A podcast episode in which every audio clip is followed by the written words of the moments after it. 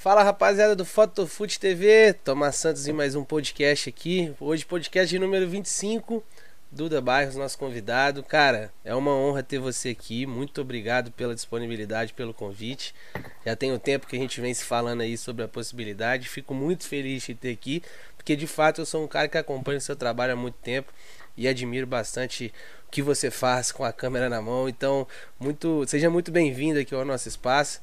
Espero que seja uma resenha muito agradável para todo mundo, enriquecedora para quem está aí acompanhando, beleza?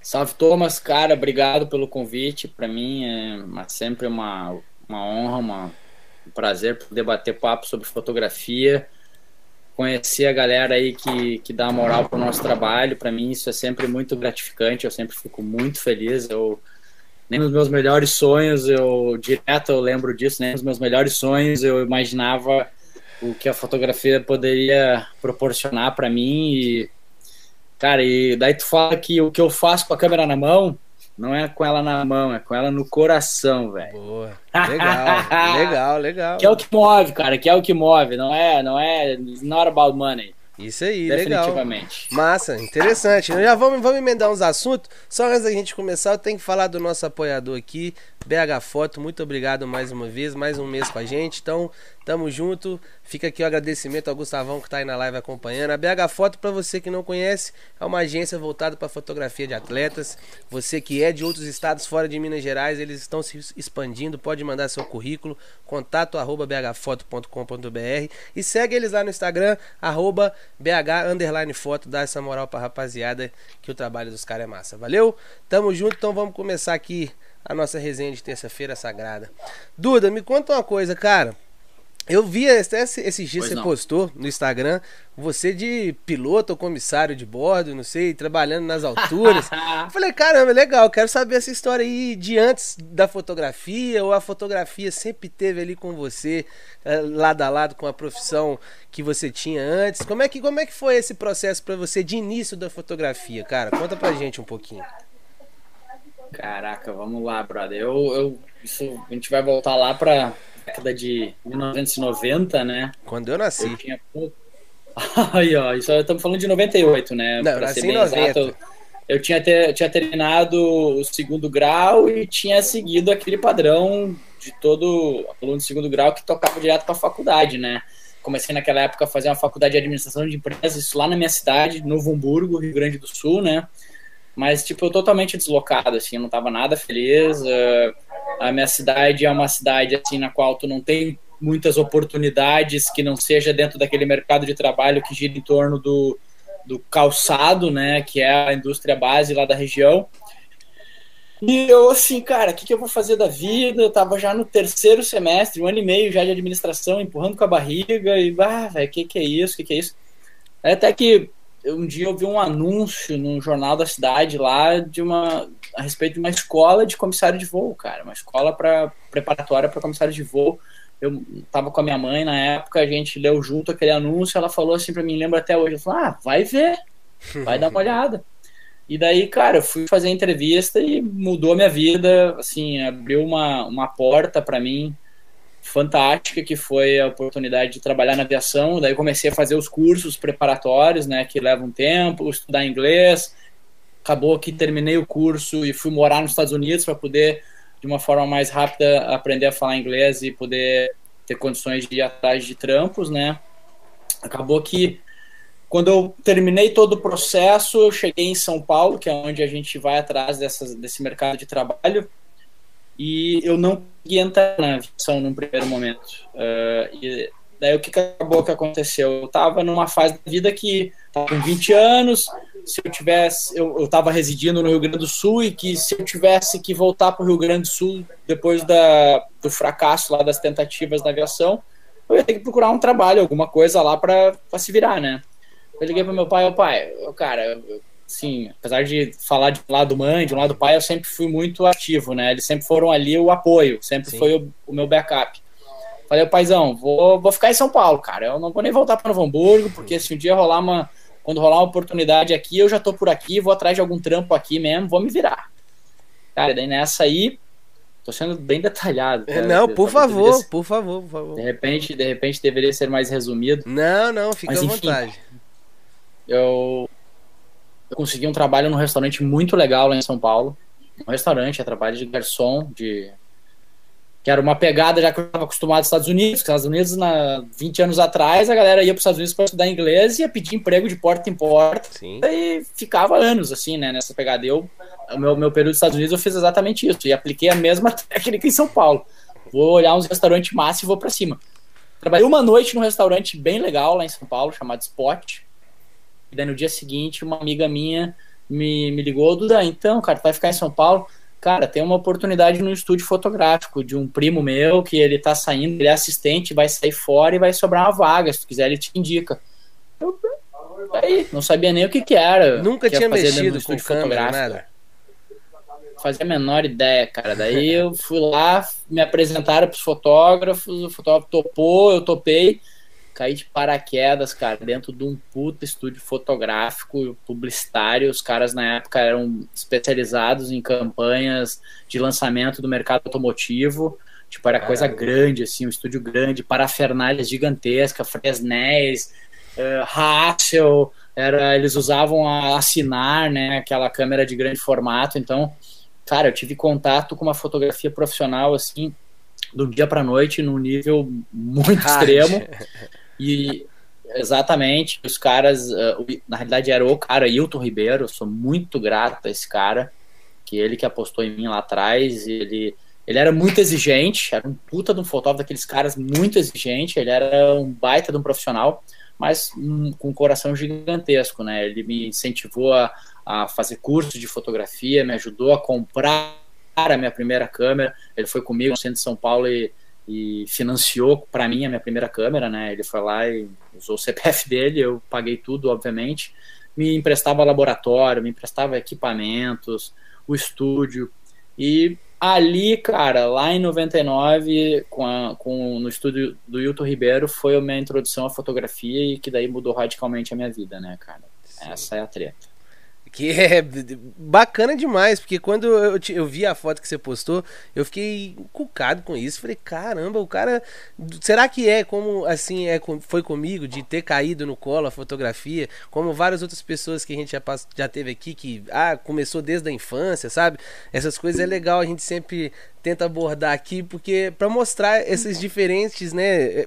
Estilos de vida, as coisas acontecem, né, cara? Às vezes acontece sem a gente. Cara, não, não deixa de ser, não deixa de ser um caiu no colo, assim, cara, porque é, foi muito natural, foi tudo muito. A minha vida, ela, ela, os trens da oportunidade eles foram surgindo, né? E eu me atirava na frente. Sim. Sempre me atirei na frente, sem medo. Algumas vezes, obviamente, a gente vai, receia e tal. Não dá certo na primeira, porque isso é uma constante na vida. Isso aconteceu várias vezes para mim, para testar minha fé mesmo, né, naquilo que eu queria. Por exemplo, a aviação, cara, a continuação dessa história. Isso. Eu, acabou que a aviação não deu certo no, no, no momento, surgiu a oportunidade da fotografia. Daí a fotografia foi tão legal que eu toquei os dois próximos anos como assistente fotográfico e desencanei da aviação. Só que daí chegou no momento, peraí, ali não vou conseguir mais gerar rendimento para dar um passo para frente na fotografia, não sou filhinho de papai, Opa, mas tem aviação lá. É só mandar currículo lá pros caras da, TAM, da, da VARG na época, né? E daí acabou que eu deu muito certo. Eu acabei agradecendo. Rolou os dois anos de experiência com a fotografia. Mandei currículo pra TAM. E daí entrei na TAM. E daí começou a aviação na minha vida. E daí começou uma fase de viajar o Brasil para cima e para baixo, né? Que é a vida de tripulante, é, é viajar dentro de uma mala eu costumo dizer na minha, no meu histórico que foi nessa fase aí que eu comecei a lapidar o meu estilo de fotografar, bem assim, de uma forma muito orgânica, de uma forma muito inconsciente, porque eu não tinha noção nenhuma. Era, eu viajava para cima, para baixo, para Belém, Manaus, Macapá, para Rio Branco, para cidades mais malucas aí, fora do, do roteiro, né, no Brasil, e eu sempre com a minha câmerazinha debaixo do braço. Comecei a praticar rolinhos de filme, né? E daí a aviação rolou durante seis anos. Durante esse período da aviação, eu mais uma vez me mostrando um, um piá inquieto, né, um gauchinho inquieto, eu comecei a pensar, velho, isso aqui não é pra vida toda não. Vou começar, vou fazer faculdade. Vou fazer faculdade. E daí comecei atrás de um curso ligado a publicidade, a fotografia, o que, que eu poderia aplicar na fotografia. Eu pensei, cara, publicidade. Vamos, vamos ver o que, que tem na publicidade que eu posso aplicar. Comecei a fazer a faculdade, todos os meus trabalhos práticos eram voltados para fotografia. Eu acabava que tinham. Eu, eu, eu ia muito bem, era, eu já estava. A minha prática mesmo da fotografia, minha, minha. Como é que eu vou te dizer? A minha é o seu, seu feeling, né? O seu feeling para fotografia já era apurado por ter ficado dois anos ali, já, né? Com a convivência, já. com grandes Exatamente. referências. Com certeza Isso. já devia ter um feeling bem apurado para fotografia ali. Quando, quando chegava nos trabalhos práticos e eu conseguia aplicar fotografia, era, era matava pau, era, era, era legal, dava um retorno na faculdade muito legal, assim, né? Isso, isso é e daí, só, cara, só meu cortando, último ano de faculdade. Só te cortando um pouquinho, lá, desculpa, lá. porque é interessante. Eu, como eu te falei, eu acompanho seu trabalho há muito tempo. E quando eu escuto você falando isso de dessa experiência lá de trás com o estúdio, que tinha ali um, um, uma coisa mais diferente do que o fotojornalismo, do que a gente faz aqui do, do, convencional, quando a gente vê o seu trabalho, inclusive na Stock Car, em questão de estúdio, de publicidade, a gente consegue ver essa, essa expertise ali para publicidade, sabe? Você falando isso agora é bem interessante, porque é uma, uma outra visão de fotografia também, né? E não é só entender a luz, é uma questão muito mais comercial comercial, muito mais de entender de fato o que, de, o, que, o que a marca quer que seja mostrado, não só o que você acha bonito, o que você acha legal. E, e isso também pode se, se dizer por causa dessa experiência sua lá de trás também, não? Esses eu, dois eu anos acho eu acho que, que foram a, bem a, fodas, não? Sim, não, não tenha dúvida. Eu, por exemplo, assim, eu acho que é o meu nome, as pessoas que eu já me viram, aí eu te acompanho meu trabalho, sabe que meu trabalho está muito vinculado ao automobilismo, né? Sim. E eu acho que quando eu tive as primeiras oportunidades dentro da Stock Car, que foi quem me abriu as portas mesmo, né? Eu, eu consegui de alguma forma aplicar aquilo que eu via dentro do estúdio. Exato. Aquelas experiências que eu tive lá. Uh, linguagem, estética, uh, composição, uhum.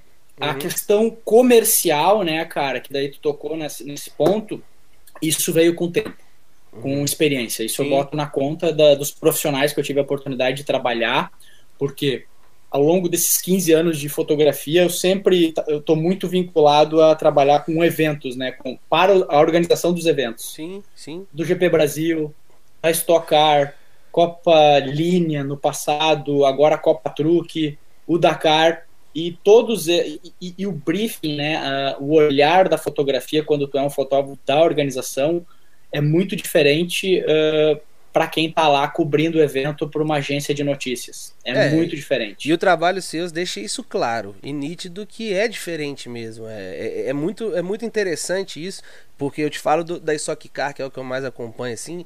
A gente vai falar mais sobre ele, sobre o, né, a Rally Dakar, sobre tudo, tudo isso que, que você já fez, mas a questão da Stock Car, que é uma coisa que é mais constante ali, quase que semanalmente, né? Que você está direto sim, ali fazendo. Sim. Quem acompanha vê esse, é, é, um toque diferente, é o lado comercial muito apurado, essa coisa de marca, tem. né? De, de, de, de agregar tem. valor à fotografia, ela tem que ser importante não só para o evento, mas para a marca, para o patrocinador. E é, é, muito interessante, cara. É, é, é, bacana. É fundamental, cara. É, é, o que paga a conta dos sim, eventos. Sim. São sim. a exposição das marcas dos patrocinadores. Uh, isso é muito louco, cara, porque quando o cara não tá do lado de cá, nem percebe isso. Sim, nem sim. percebe. É, é muito difícil isso. Por exemplo, futebol, que eu tenho feito fazem uns dois anos. Quer dizer, faz uns, uns seis anos que eu venho batalhando e nos dois últimos anos eu acabei encontrando uma trilha muito legal, graças a Lívia. É, que é uma pegada bem próxima, né? Do Stock Car, do trabalho que Total. você faz na Stock com o futebol. Né? Total, né? ela, ela atende a Comebol, né? Sim. A agência da Lívia, a staff já atende a Comebol. E, e, a demanda da Live, a demanda da staff é totalmente focada no comercial. 100%. A gente, durante o jogo, a gente tem que ter um olhar hard news é. e enviar conteúdo rápido, né, lifetime, Sim. mas a gente não pode esquecer jamais das propriedades comerciais que estão espalhadas no campo e que a gente tem o compromisso de entregar. E é. que as pessoas nem percebem, né? Por exemplo, um fotógrafo de hard news ali, ele foge das placas. Sim, muitas sim. vezes. Sim. E a gente não, a gente tem que mostrar, a gente tem que mostrar o detalhe do pet da, da Bridgestone, que tá no braço do, do juiz. Uhum. O juiz ninguém nem fotografa. Mal e mal fotografa quando levantam um amarelo Cartão, ali, é. né? Mas o juiz para nós é um personagem. Mas um baita de um personagem. Mas essa necessidade das competições e das marcas é uma coisa que veio com o tempo também, né? Essa questão da mídia social, da importância de impactar o, o, o seu usuário e tal. A, a mídia. A, o, vamos colocar assim.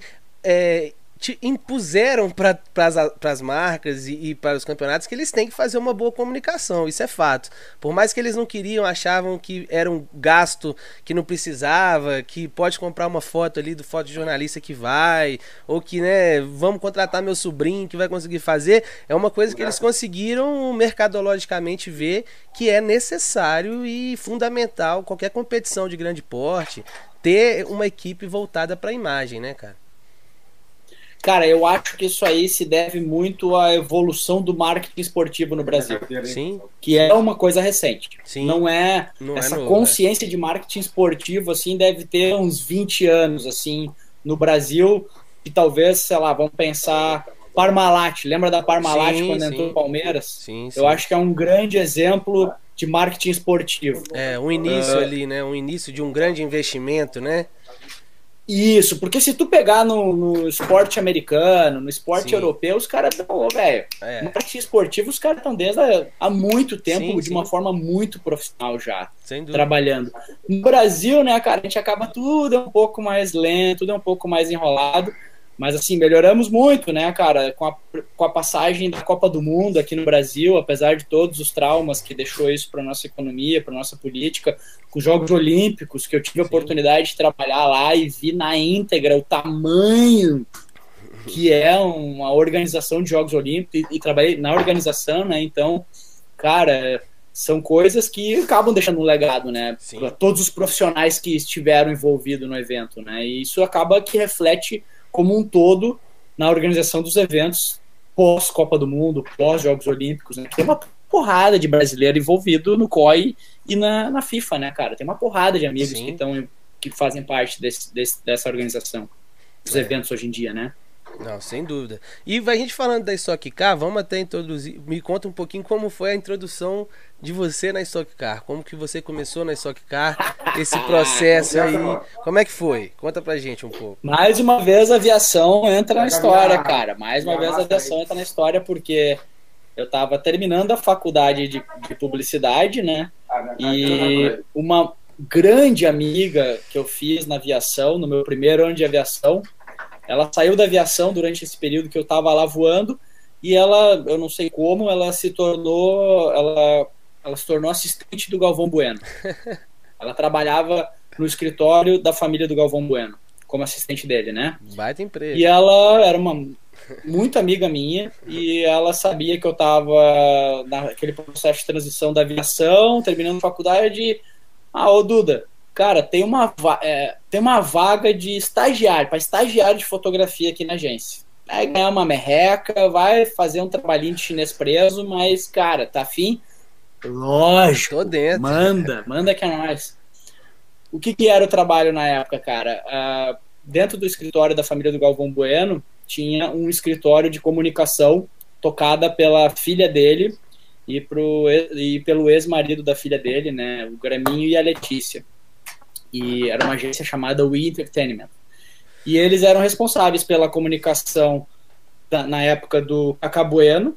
Era, imagina, era uma, uma empresa ali, a família do grupo Bueno, e que eles faziam toda a comunicação deles. E de quebra, uh, essa agência ela conseguiu a conta da Stock Car, da comunicação da Stock Car. E daí me contrataram para ser o estagiário e administrar o acervo. Basicamente era isso, cara. Era pegar o HDzinho que, dos fotógrafos que eles tinham na época, o time de fotógrafos que eram três monstros, Sunny, o Shin Shikuma e o André Durão. André Durão. Não sei se vocês conhecem ele, mas sim, o Luca Bassani é um monstro sagrado da, do automóvel do motorsport. Shin Shikuma, na época, era uma puta referência de esportes radicais que existia, que, que tinha no mercado. E o André Durão é um fotógrafo de, de, de futebol, cobertura de esportiva, do Rio lá, ele é fotógrafo do Rio de Janeiro, de hard news, o cara tem uma história monstra, assim, cada um com uma pegada muito diferente. E daí naquela época lá, cara, eu era o estagiário que administrava o acervo que eles produziam. Então, cara, imagina o cara ali, tipo uma esponja, tendo acesso ao material bruto de três fotógrafos desse calibre. Para mim foi uma faculdade, velho. Para mim foi uma oportunidade ímpar que foi muito importante. Assim, ali eu já botei em prática o meu jeito de trabalhar, que eu sou um cara muito organizado em relação ao, ao nosso arquivo, ao, ao arquivo, gerenciamento, fluxo de trabalho, coisa que eu acabei criando meio que instintivamente naquela época, né? Nunca ninguém me ensinou faz assim. Simplesmente comecei a criar, fui fazendo. E hoje em dia eu tenho um esqueleto, né, do, do esquema dos meus trabalhos que eu consigo rapidamente chegar lá em 2007, assim, onde tudo começou. E daí nesse processo aí, enquanto eu gerenciava esse HD da agência lá e começava a dar fluxo para as fotos, que elas acabavam ficando enterradas, né, depois dos eventos, porque não, ninguém metia a mão Sim. naquele acero. Eles começaram também a me dar oportunidades. Ah, Duda, precisa fazer uma fotinha de sei lá o quê, precisa fazer uma fotinha de sei lá o quê. E eu fui indo e matava no peito e já tocava de volta a bola na cara do gol para eles. Tá Basicamente certo. isso, assim, né? E graças a Deus, cara, só foi indo. Só foi indo. Aí, de repente, eles, eles naquele momento, eles tomaram uma decisão lá de cortar um dos fotógrafos da equipe e botaram eu como fotógrafo, né? Naquele primeiro ano lá mesmo. Ó, Duda, tu acabou de ser promovido. Deu, caralho. Comprei uma fisheye. Comprei uma fisheye pra e um flash para dar conta do recado na época. Porque eu tinha uma D80 e a 1835, era tudo que eu tinha na época, né, cara? E vai para dentro. Falando lá em 2007. Ah, e minha Fuji Fine Pix. Uma Fujizinha lá que hoje em dia faz uma foto menor que do iPhone. Quer dizer, faz foto menor que do iPhone faz 10 anos. É, há muito tempo, há muito tempo que o iPhone. há muito tempo, fazia, fazia um arquivinho de 6, 6 mega, eu acho. Era ridículo aquela Fine Pix. Mas, caralho, muita coisa com ela também. Aprendi muito com ela. Bacana, cara. foi isso, ouvindo, cara. ouvindo você falar assim, porque, como você falou, as coisas foram que acontecendo. E a gente vê várias, várias histórias aqui, pô, a gente é o 25 episódio, é muito bacana isso. E interessante, porque às vezes a pessoa tem aquele que tenta fazer um casamento, que tenta fazer uma foto de bebê, sabe? O cara, ele vai tentando fazer de tudo até ele acertar. E o legal é que as coisas foram meio que encaminhando ali sempre no automobilismo para você, mais na questão do esporte. E, e esse, esse start aí para mudar desse equipamento de entrada, para você investir melhor, para você falar, cara, eu vou viver dessa parada, eu sou bom, eu tô vendo meu material tá evoluindo, eu tô passando por um processo, é isso aqui que eu quero estudar, que deu para ver que tudo que você botou na cabeça que você ia fazer, você, você fez, você deu seus corre e fez. Como é que foi esse processo para você aí de de fato falar, cara, então vamos meter as caras nessa porra aqui mesmo, vamos ver que vai dar. Como é que foi? Uh, Cara, é, é, é dramático isso, né? Uh, como eu falei lá num, num determinado momento, eu, eu, não, eu não tinha condição de dar um start numa carreira de fotógrafo com meu, pelo meu, patrocinado pelo meu pai, né? Tinha que ser com minhas próprias pernas. Foi, foi um processo lento, uh, até porque eu, eu, não, eu não, não me deram a 10 de cara, né, velho?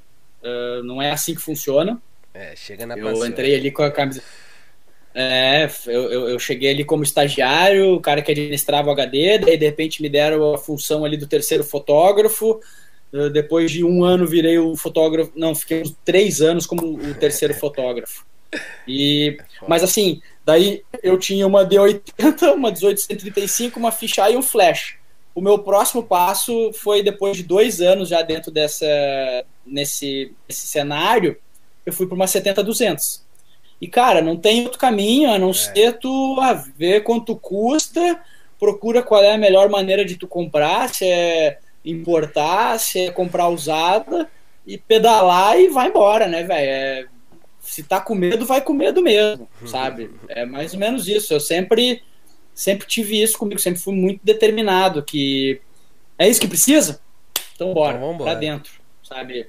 É, mas, obviamente, sempre sempre dentro da, da minha passada, né? Nunca dando um passo maior que a perna. Isso aí eu, eu aprendi já, eu aprendi, ficou muito claro para mim desde o meu curso de fotografia, quando eu tinha começado com, com a teoria da fotografia, que os professores do cursinho que eu fiz falavam muito de custo-benefício, né, cara? Que não adianta tu querer ter um puta de um equipamento se tu não tem saída, Sim. se tu não tem trabalho. Não, não, é, não é assim. A fotografia profissional não é assim. Tu vai investir à medida que tu tiver trabalhos. Sim.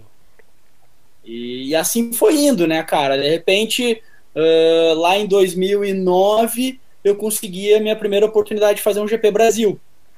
E GP Brasil, eu já estava há quatro anos no mercado, já trabalhando.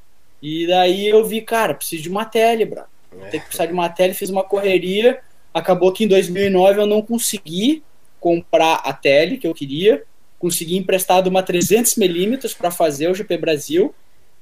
Mas ali eu dei o start, velho. Vou comprar uma 400. Vou comprar uma 400 para mim.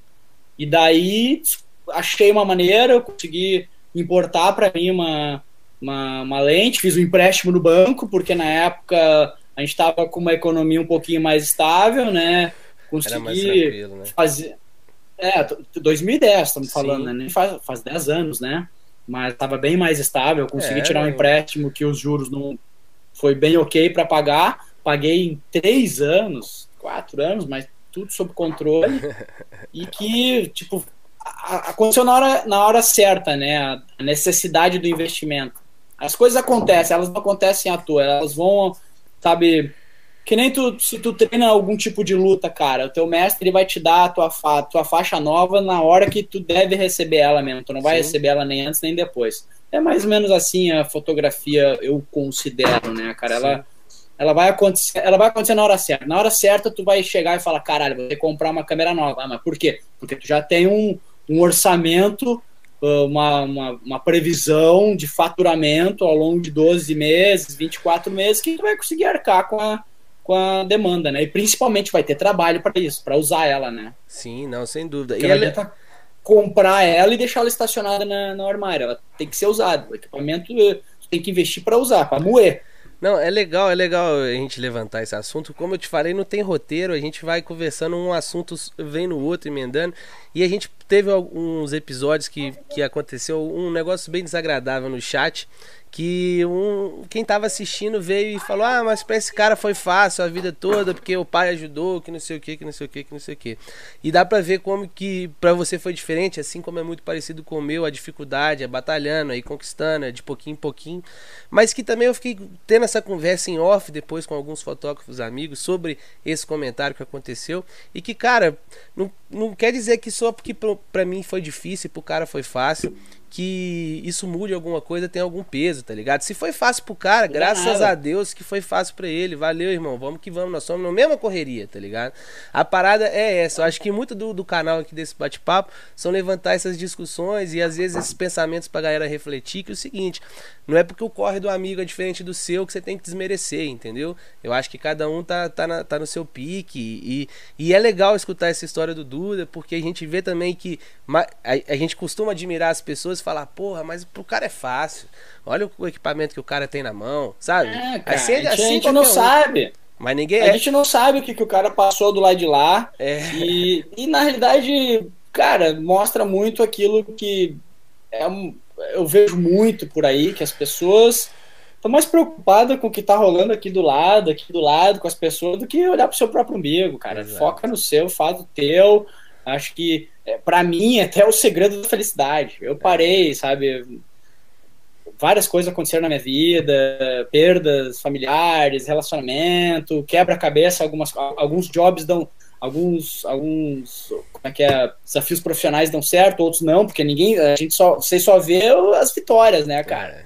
No Instagram, a gente só, as pessoas só vê as vitórias, né, cara? Sim. Dificilmente alguém mostrar uma cara quebrada, né? Sim. Mas todo mundo rala e eu acho que se eu pudesse deixar uma mensagem aqui, cara, parar de olhar um pouquinho pro lado ali, que, que, que seja olhar pro lado para buscar referências, não para ficar julgando.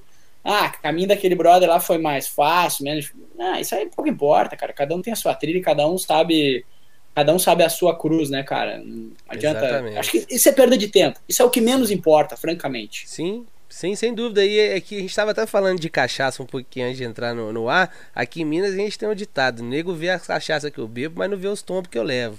né? É mais ou menos é, isso, cara. É mais ou é menos isso. É isso. E, e, e eu, outro dia eu tava com.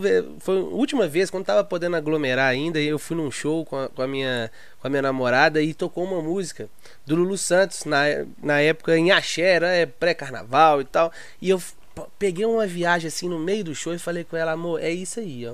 Que é aquela música que ele fala, o que eu ganho, o que eu perco, ninguém precisa saber, sabe? E isso é muito uhum. real pra gente, assim, sabe? A gente não precisa de, de explanar tudo que pega mesmo. Até coisa boa, até, até trabalho. Hoje em dia a gente tem tanta, tanta gente com energia negativa, né, cara? Vendo, vendo a gente conquistando as coisas e botando um olho gordo, isso pega, cara. Isso é pesado. Então, pega. sabe, quanto mais a gente conseguir fazer o nosso trabalho sem passar por cima de ninguém, na macia maciota, indo na mãe, eu acho que é mais vantajoso, né, né, Duda? Você com mais experiência do que eu pode falar cara, isso, né, cara? Velho, velho, eu, eu sou.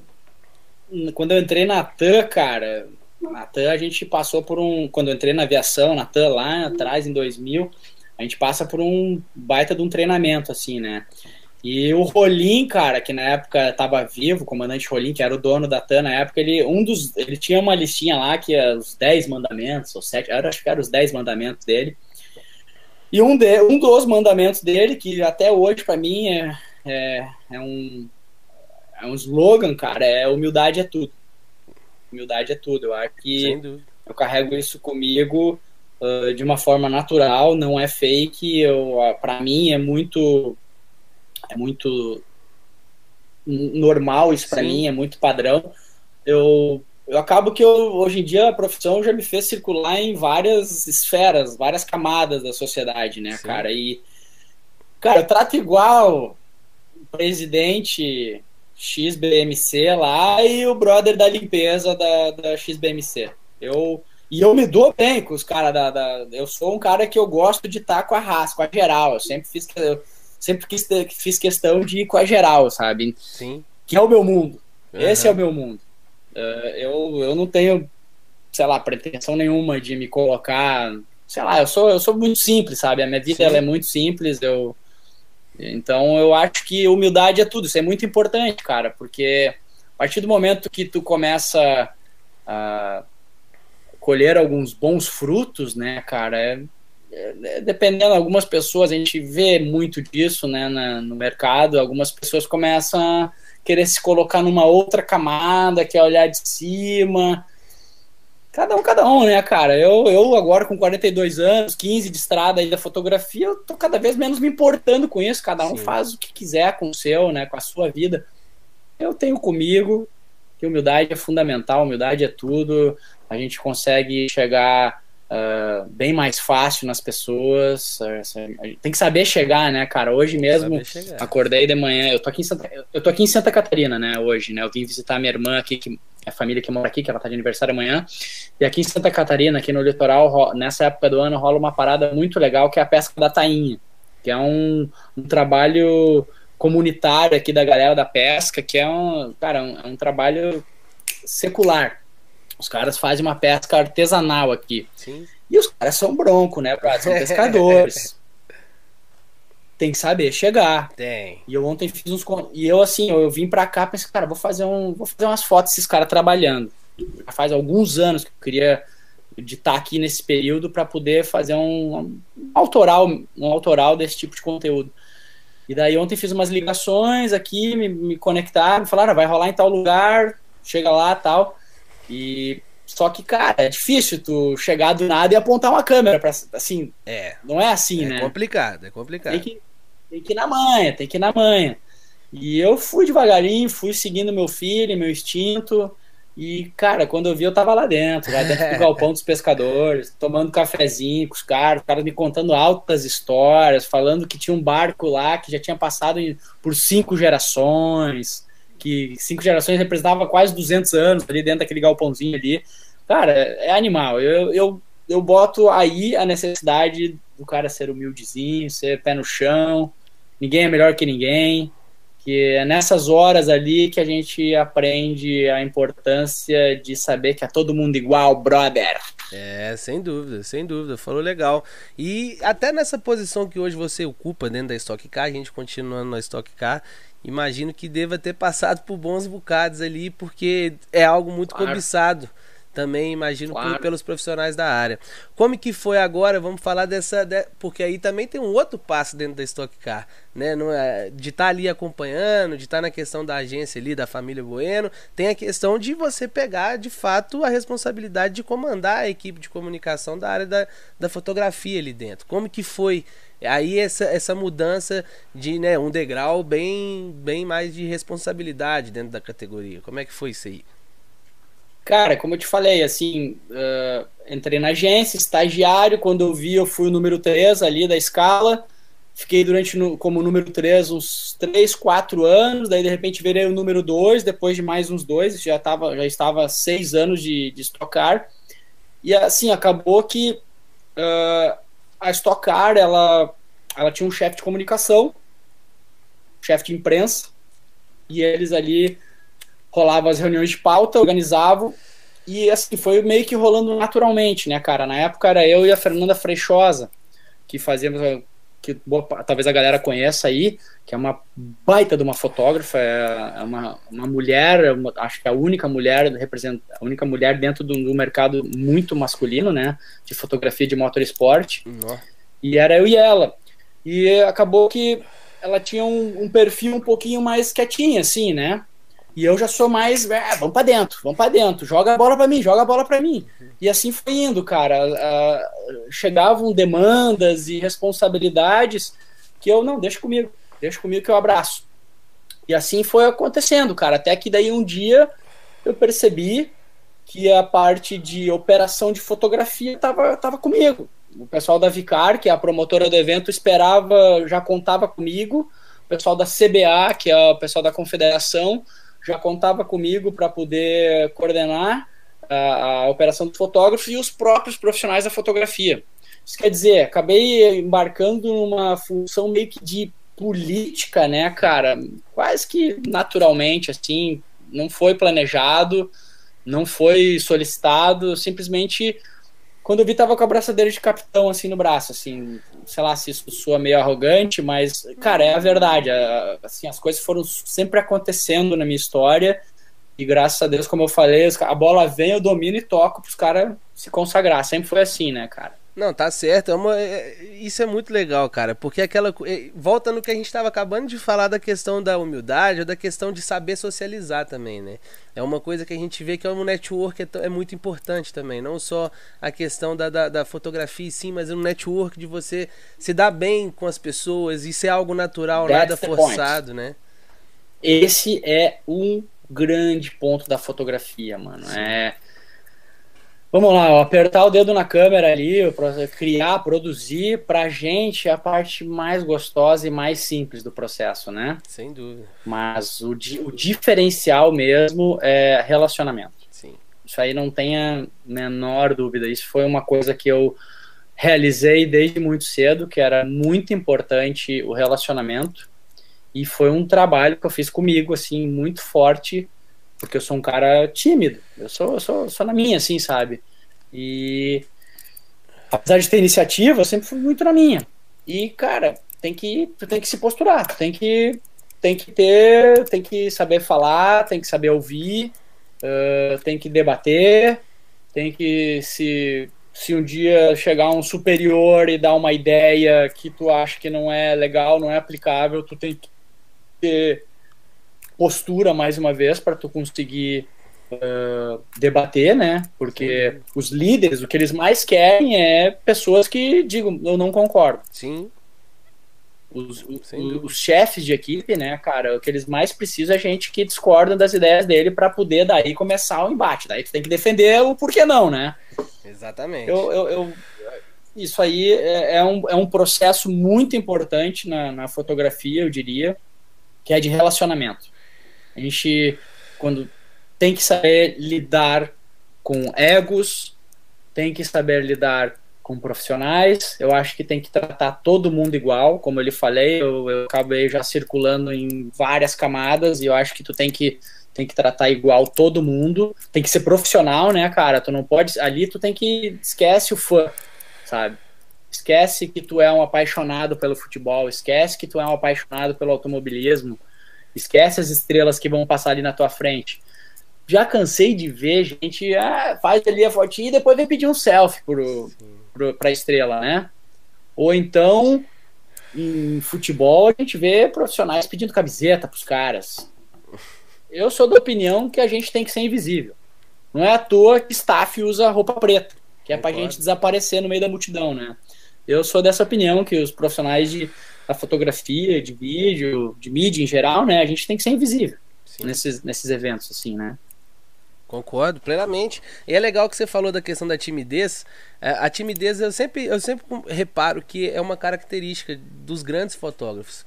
Né, dos artistas em geral, eles são. Dizem, ah, não, eu sou tímido, mas na hora de exercer ali a, a, sua profissão, a sua arte, ele de fato ele acaba esquecendo um pouco dessa timidez e tendo que se desenvolver um lado mais extrovertido ou no mínimo mais social, né?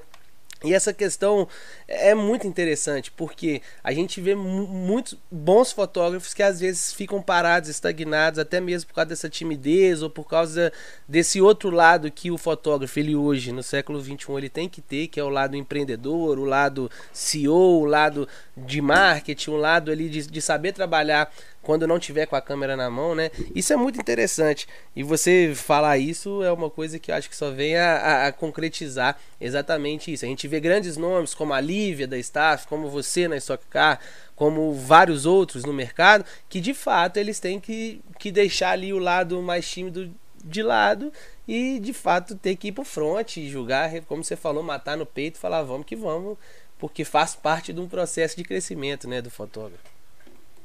É, cara, o, o, mercado é agressivo, né? Se tu tá no mercado uh, a fim de, sei lá, tu encontra uma oportunidade de crescimento dentro do mercado da fotografia, cara, tu tem que ser agressivo. Sim. tem que pensar diferente, tu tem que pensar em business, né, cara? Que é uma coisa que no fundo para a galera da fotografia é um, é um pouco difícil, né? Porque somos criativos, né, cara? Não somos homens de negócios, né? Sim. Mas é uma, é, é, um, é uma chave que a gente vai ter que, que aprender. Sim. Aprender. Isso junto. Quando eu me liguei lá atrás a respeito de relacionamento, eu me liguei junto em relação ao business. Legal. Que não adianta tu.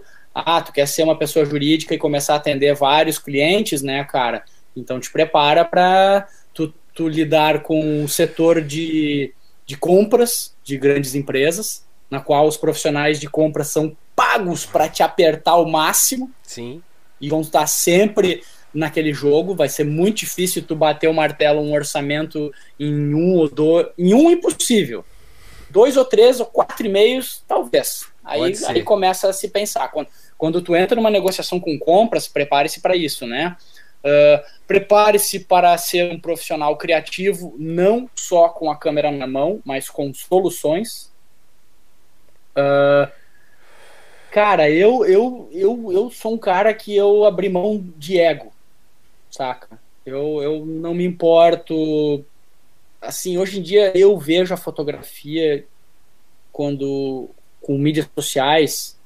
Acho o momento que a tua foto ela tu postou foi perdeu o controle dela. Eu, eu não me apego com, com crédito.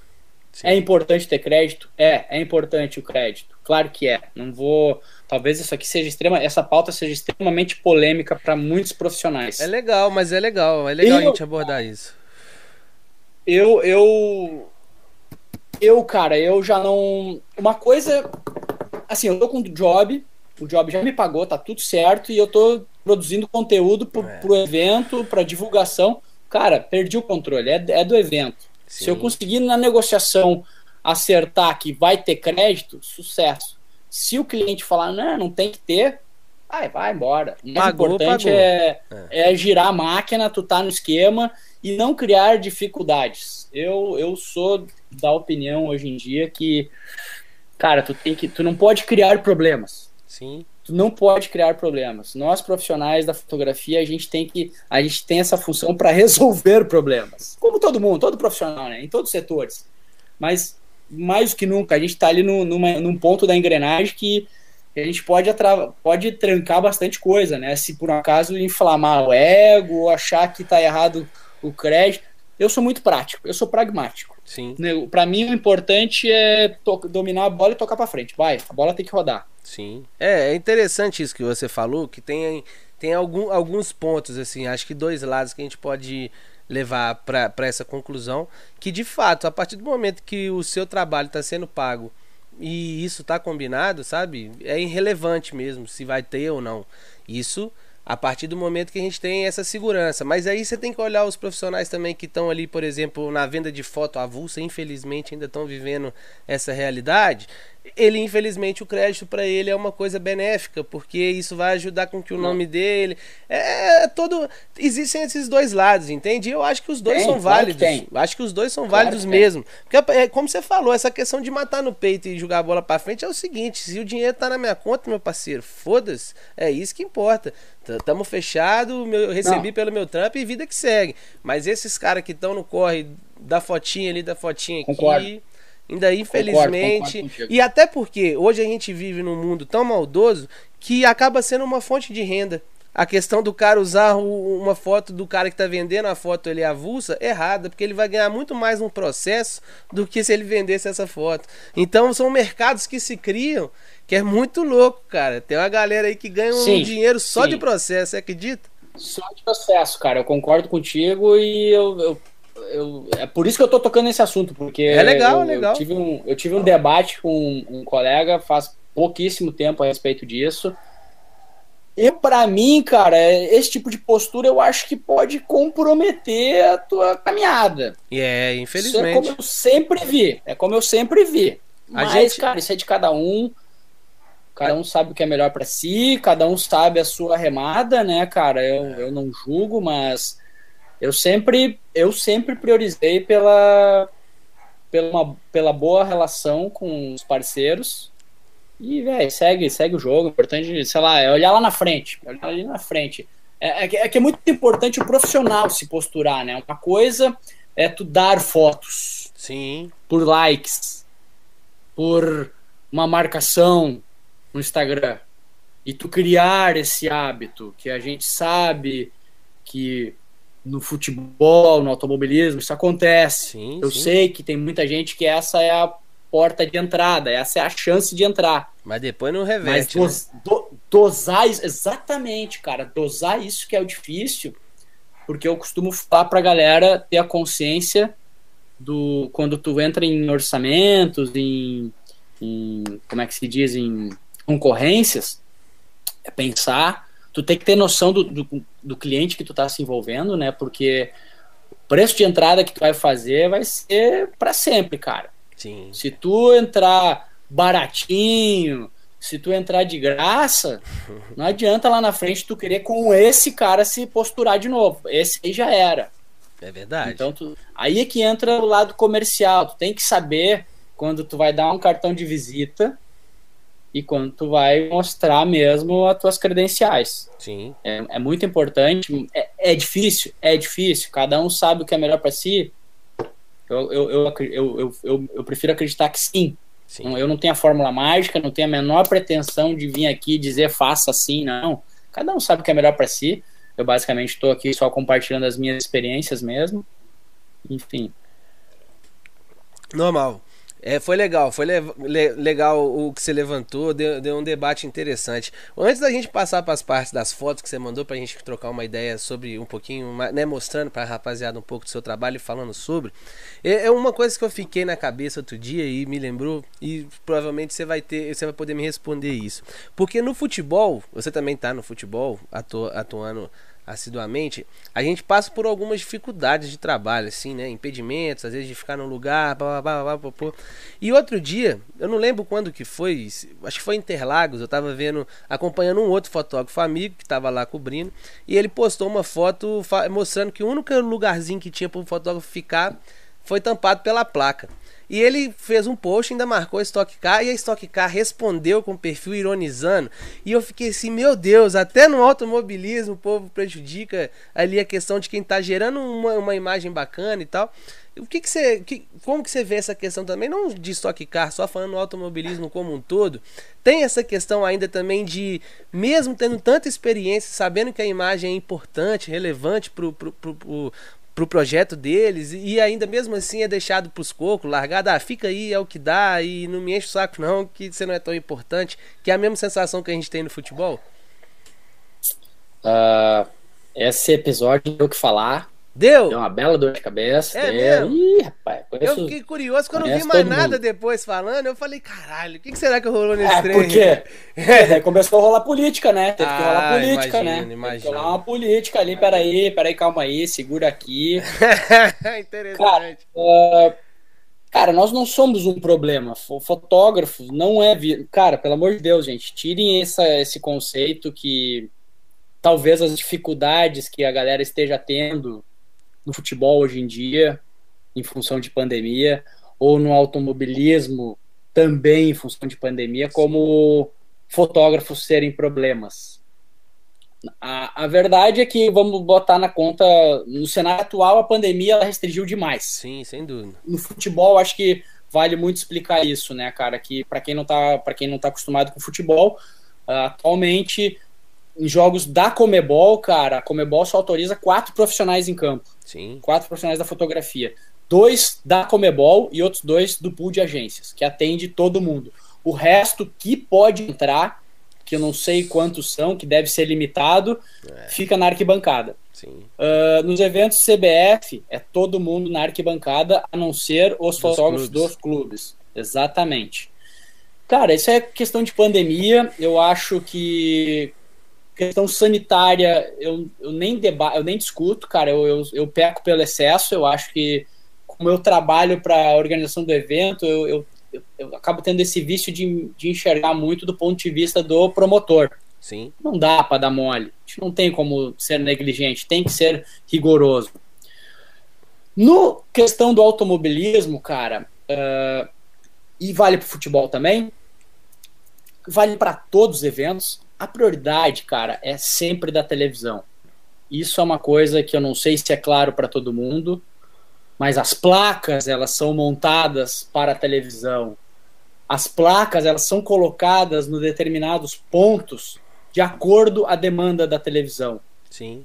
Muitas vezes, quase que todos os eventos de Stock Car eu tenho que ficar, eu, eu que posiciono as janelas dos fotógrafos, dos, dos profissionais de fotografia, eu que posiciono os praticáveis, que são aquelas estruturas onde a gente faz largada, bandeirada, pódio, enfim. Eu tenho que bater isso aí tudo com a galera do marketing e de transmissão, porque existe um interesse é. Uh, que é o número um das entregas do, dos promotores, que são as entregas da televisão. Sem dúvida. E a gente, fotografia, a galera da fotografia tem que se adaptar a isso. Nos Jogos Olímpicos era assim, cara. Nos Jogos Olímpicos é assim. Na Copa do Mundo, futebol é assim. Sim. Se tu vai na Fórmula 1, é assim. Aquele dia, esse fato da, desse, dessa janela, que é um ponto de foto que o profissional, ele. que eu amo ele, meu parceiro, ele sabe. Ele, ele, não sei se ele tá aí assistindo a gente, mas é, cara, foi um ponto que ele estava acostumado a fazer fotos e que, cara, quando a televisão fala, meu, a gente precisa. É lá, nossa entrega é lá, o Duda não tem chance. O cara da fotografia é, é difícil tu, tu, debater, sabe? A gente tenta justificar, Sim. aperta dali, aperta daqui, mas nem sempre a gente consegue atender as demandas da, da galera de, da fotografia, né, cara? Isso eu falo já com uma certa experiência porque eu já venho exercendo essa função de gerente de operações, que é como se chama, né, essa função, gerente de operações de fotografia, já há alguns anos. E é isso, cara, tu tem que ficar ouvindo o que, que os fotógrafos querem, ouvindo o que, que o marketing da, do promotor quer e tem que negociar é com o cara da TV. Sim. Com, é. com o cara que, que controla o switch. Você tá tomando então, bala de então tudo que é lado.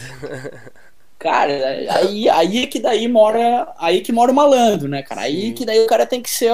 Tem que fazer aquele jogo de corpo e tal, e tentar, de alguma forma, sempre uh, ajudar todo mundo. Eu, eu, eu, tenho isso muito claro, por exemplo, na Stock Car, cara, assim, eu tento ser muito justo, em geral, assim, sabe? Com época de pandemia, desde o ano passado, um dos protocolos é que ninguém mais entrava nos boxes, né? Dentro da Stock Car a gente tinha livre acesso aos boxes uhum. até estourar a pandemia. Com a pandemia, ficou proibido o acesso aos boxes. A gente só podia circular por pit lane e no paddock, na frente e nos fundos, basicamente, né? Sim. Organização poderia, cara. Eu, como organização, o meu chefe veio falar: Ó, oh, meu, tu pode, se tu quiser, tu vai.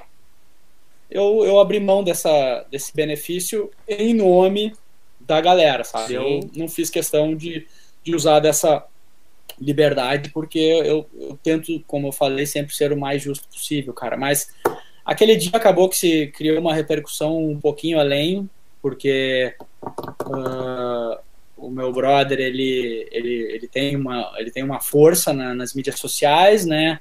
E acabou que daí a mídia social o cara foi lá e deu o braço para ele, daí virou uma queda de braço. Ô, e... cara, foi engraçado, Mas... velho. Foi engraçado. É. Eu acompanhei de fora, desculpa, fora, desculpa de se... fora, talvez de, fora, se foi engraçado, tá legal. Não, desculpa se a pergunta foi, foi um pouco, sei lá, pode te causar algum problema, mas foi super ah, uma coisa que ficou na minha cabeça e que me lembrou aqui. Falei, cara, vou perguntar, porque eu achei interessante e eu não vi nenhuma conclusão disso depois, né? Porque como eu vi que foi tão jogo aberto, ele mandou e a Stock Car respondeu, eu falei, ah, vai ter alguma coisa ali para botar um pano é. e tal. Mas não teve, eu fiquei, ah, eu queria saber que porra que deu essa merda. É, eu achei que faltou malandragem. faltou malandragem, faltou é. um pouquinho de jogo de cintura ali. Vai... Eu, eu, sou, eu, eu sou a favor da paz, brother. Sim, eu, eu não sempre, entro em conflito. É... Sempre, sempre. Ah, mas aí é de cada um, né, cara? E, e assim, cara, aqui na Stock Car a gente é uma mãe, cara. Isso é uma verdade, tá? Talvez não passe essa, essa imagem. Talvez a galera de fora não, não veja isso, não perceba, mas nós somos uma mãe aqui. Eu tenho esse, esse trabalho bem político, assim, para tentar criar o máximo de facilidade para o trabalho da galera. Mas, velho, Fórmula 1 não é assim. É. GP Brasil, vai para Fórmula Indy, vai para Jogos Olímpicos, vai para a Copa do Mundo. Se tu não é o fotógrafo das agências internacionais nesses eventos gringos, cara, é, tá lascado, meu. É outra, é, Porque o buraco é mais tem... embaixo bem mais embaixo. A gente não tem muito, não tem muita voz, não é. tem voz. Tudo, assim, nos Jogos Olímpicos do Rio de Janeiro, onde eu trabalhei como foto manager, lá eles tinham dois coletes que eles distribuíam, o marrom é. que era para geral, é o que eu tenho, e os, ver, e os verdinhos, ah, é, e os é. verdinhos que era para as agências internacionais. É. Esses aí eu tinha que tratar aqui, velho. É. E daí? E, e, e pra gerenciar o ego da galera dos marrom? É difícil. Marronzinho, cara. Nossa senhora, meu compadre. Mas faz parte. Nos Jogos Olímpicos eu aprendi a expressão I know the photographers, porque os fotógrafos, cara, é, se tu não botar uma barreira Sim. Limitando, é aqui, até aqui que vocês podem, fotógrafo vai para dentro, né? Não tem. A gente é verdade. Não pergunta, né? A gente, a gente faz. É. Eu, isso eu recomendo. Eu sou assim. É, eu primeiro faço. Depois, depois vê o estouro. Porque é. se, se, a gente for perguntar, a gente já, já perdeu a chance. É verdade, é verdade. Ó, oh, velho, é, é, papo bom é assim, a gente não vai vendo o tempo passar e já estão quase uma hora de resenha. Então, para não te segurar muito, vamos embora passar para as fotos aí pra gente bater um papo tem. Você manda, eu te pra pedi. Mim tá tranquilo. Te pedi 4, 5, você me mandou 10. Falei, isso que é legal, porque aí rende bastante coisa pra gente conversar. Só que antes eu preciso só de falar da apoiadora nossa, BH Foto aqui que é a agência de fotografia especializada em atleta. Você que é de fora de, de Minas Gerais, Belo Horizonte, que quer pede tanto uma oportunidade, a rapaziada tá precisando de gente, manda lá seu portfólio em contato arroba bhfoto.com.br e segue a rapaziada no Instagram é arroba BH underline foto. Valeu? Vamos dar seguimento aqui nas fotos. Ó, o Cristiano Anduja tá aí. Tamo junto, Anduja. Salve, viu? Tamo junto. Já vamos começar falando de Stock Car. Essa foto aí que você me mandou. Conta um pouquinho pra gente. Cara. Isso aí. Cara, essa aí foi uma pauta maluca aí que, que a gente inventou na Stock Car, se eu não me engano, em 2015, se não me falha a memória. Na época, a Vicar, que é a promotora do evento, ela tinha debaixo do guarda-chuva dela, deixa eu ver, era Stock Car, Stock Light, Fórmula 3 e Mercedes-Benz. Mercedes-Benz Challenge, eram quatro categorias. E você atendendo Cara, todas? isso dava...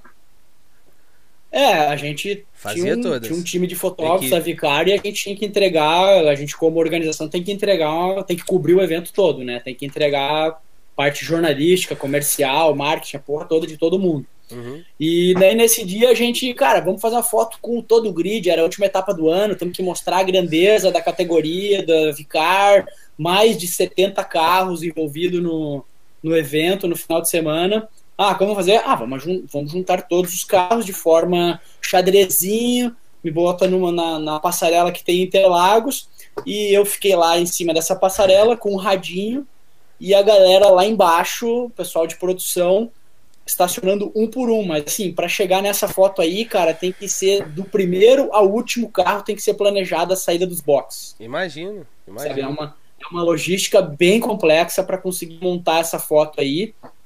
E deu muito certo. Não, a galera além, tava muito afiada. Além de mobilizar todas as equipes para levarem todos os carros no mesmo lugar, todos no mesmo dia, no mesmo horário, imagino que tenha sido um trabalho de produção de logística bem complexo, né, cara?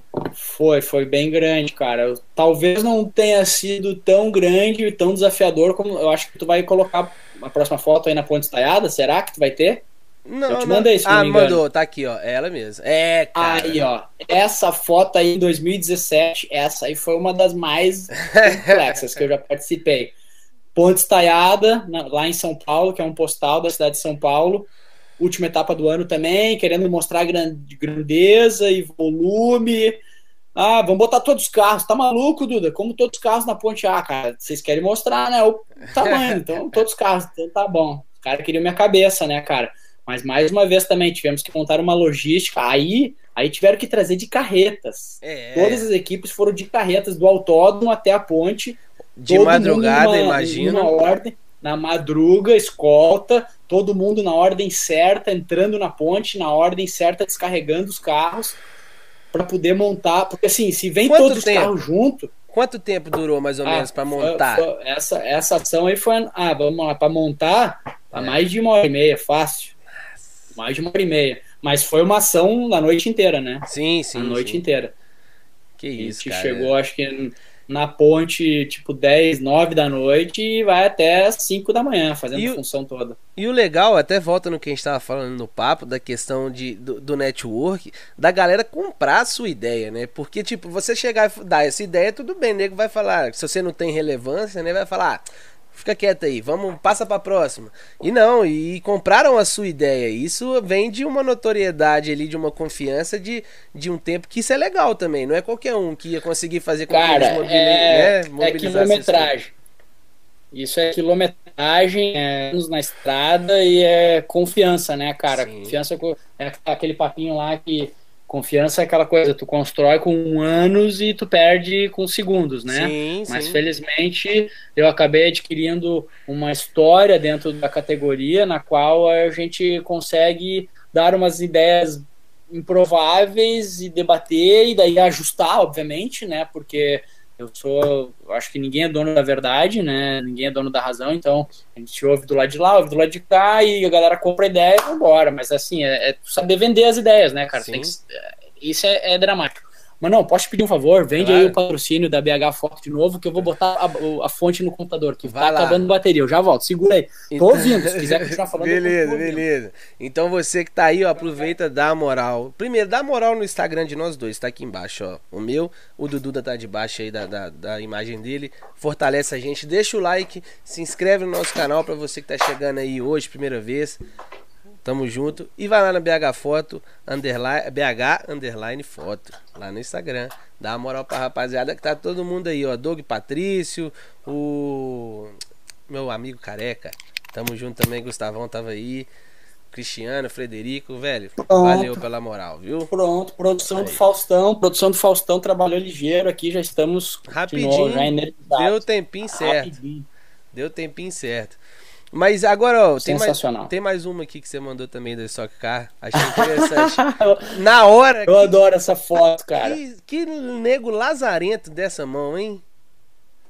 Porra. Cara, essa aí pra mim é a história da foto quase perfeita. É. Eu, eu, sabe, galera, eu sugiro vocês, quando tiver aquela foto, porra, caralho, por um detalhe, salva essa foto, olha diferente ela pode falar muito, cara, de repente. Para mim, essa foto aí, ela é de 2007, meu primeiro ano de Stock Car, uh, etapa em Jacarepaguá.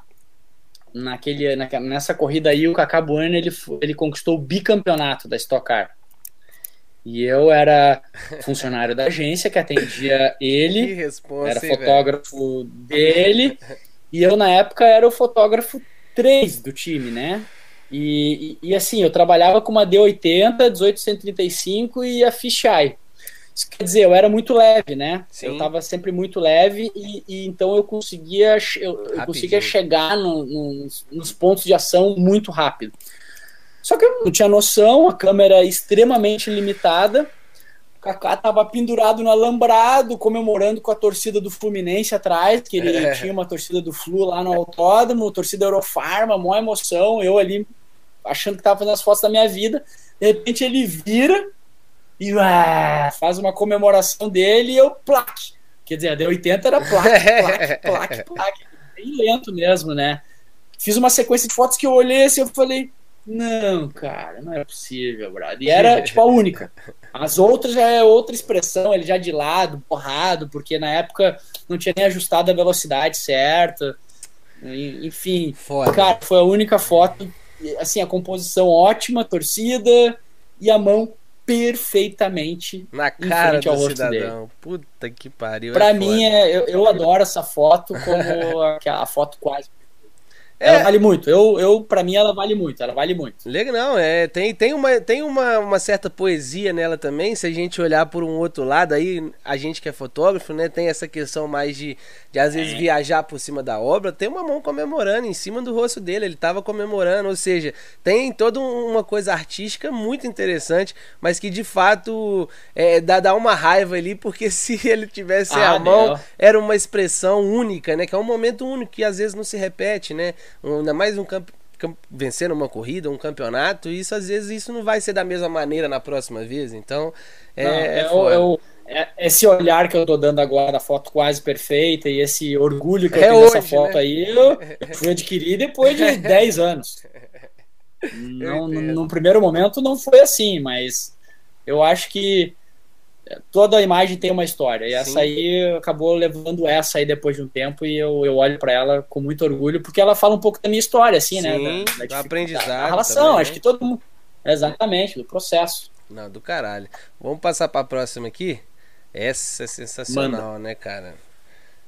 Cara, essa aí, essa foi feita ano passado na corrida do milhão da Stock Car, uh, do Anel, né? E uma oportunidade de, de poder trabalhar uh, de uma forma um pouquinho mais calma, né? Não aquela coisa de cobertura, de eu, eu tava num, eu montei um mini estúdiozinho assim, bem improvisado, dentro do autódromo mesmo, dentro da sala de marketing, mas que eu montei uma luzinha ali, pá, fui fazendo experiências e a gente daí começa a chegar em opções uh, interessantes. Isso aí, essa foto, para mim, por exemplo, ela fala da questão de que uh, a gente nunca vai resolver uma pauta, uma demanda com um clique, né? Sim. A gente não deve, eu, eu aprendi isso com. Era uma coisa meio natural, mas um, um profissional que me botou isso muito, de forma muito clara, Fernando Sotelo. Ah, grande uh, O cabeça da agência GIF. Meu mentor também. Eu venho trabalhando, é, eu venho, eu venho atendendo, venho colaborando com a GIF há alguns anos. E em um determinado momento, nas, numa das conversas que a gente sempre teve, que eu acho ele é muito um cara muito bom de conversar, Sim. ele me falou, porra, Duda, mas essa foto aqui parece que tu resolveu com um clique ou dois. Não, cara, não é assim, a gente tem que, tem que ir além, tem que tentar mais. Eu, pode crer, né, mano? É. Então, hoje em dia, quando eu vou para um, uma situação de estúdio, de produzir algo, eu sempre tento produzir mais do que aquilo que. Ah, tá bom, não tenta mais. Tem que, acho que uh, à medida que o cara vai fazendo e vai experimentando mais, tu vai chegando em resultados mais interessantes, mais fora do contexto, menos triviais, né, cara? Então, essa fotinho aí foi a última sequência de fotos de mais de duas horas, brincando com esse anel aí. Do caralho, do caralho. Você ainda falou de uma pessoa que eu admiro muito, Sotelo que é um cara sim, bárbaro e que, como eu já falei no último episódio, a Ale Cabral de São Paulo estava aqui, que também foi uma profissional que passou pela GIF, que teve esse, essa mentoria, vamos dizer assim, do, do, do Sotelo, e a gente sempre agradece, ah. eu sempre agradeço muito pelo que ele me ensinou, que de fato mudou muito, 100% a maneira que eu pensava sobre fotografia. Eu devo muito aos conselhos, aos, os puxões Pô, de orelha, as broncas dele. O cara é um gentleman, o cara é um gentleman, tem uma puta é. de uma fotografia, ah, tem uma puta de um né? olhar jor, jornalístico. Sensacional. E, puta, eu sou, sou, muito grato de ter um canal aberto com ele, a gente troca altas ideias, assim, é, é bem legal. Eu sou muito grato a ele, se ele estiver ouvindo aí. Ele é ser abraçado, Fernando Sotelli. Ele é Por foda, eu gosto dele. E não o conheço pessoalmente. Não o conheço pessoalmente. É, é só essa vida louca aí de internet, de e-mail, de lives e, e hoje em dia de calls, né? É, eu tive o prazer de, de trazer ele para Belo Horizonte quando o Fotofoot era um seminário presencial. Ele participou de um seminário aqui com a gente um dia inteiro. É um cara bárbaro, não tenho o que falar. Fica o meu abraço também. Oh, muito bom de prosa, muito bom muito, de prosa. Não, ele, né? cabeça, cabeça. Um cara cabeça que isso. entende mesmo do que faz e, e, sabe como passar isso adiante. Então eu só agradeço. Isso. O que eu faço aqui hoje é muito do que ele me ensinou e eu passo para vocês. É só porque eu sou de uma geração, acho que um pouco mais nova e acabo utilizando um pouco melhor a rede social. Porque se ele fizesse isso, ele ia fazer exatamente o que eu faço mil vezes melhor porque é uma. Ele é bom. Ele tem um feeling diferenciado, meu. Todo mundo que passa pela mão dele escreve grandes histórias aí e conta boas histórias com a máquina na mão ali. É interessante, né? Vamos passar para a próxima aqui. Que é até uma pauta Caralho, que eu acho que você estava fazendo para a GIF também, não foi? Eu vi seu material na GIF quando você estava fazendo também, na Europa também. ali o Grande Prêmio. Eu fui, eu fui pela pela revista do Luca Bassani e pela GIF, né? Era pela revista do Luca Bassani, mas paralelo a isso eu também alimentei Subiu a GIF. material, é. Uh, isso, e cara, essa aí é o, é o, GP de Melbourne do ano passado, né? Na Austrália, abertura da temporada da Fórmula 1, uh, ah, pré-Covid, né, cara? Você deu eu, um azar, eu, né, meu irmão? Você deu um azar, velho. Eu te acompanhava. Pobre quando sabia. vai pra praia chove, né? É. Pobre quando vai pra praia chove, né? Tem, tem um eu cara... fui, fui fazer um GP da Austrália. Tem um... Parou o mundo. Não, tem um cara, tem um cara que eu sei que ele fala, onde tá, onde tá o pop, tá o problema, né, velho? É mais ou menos isso, né, mano?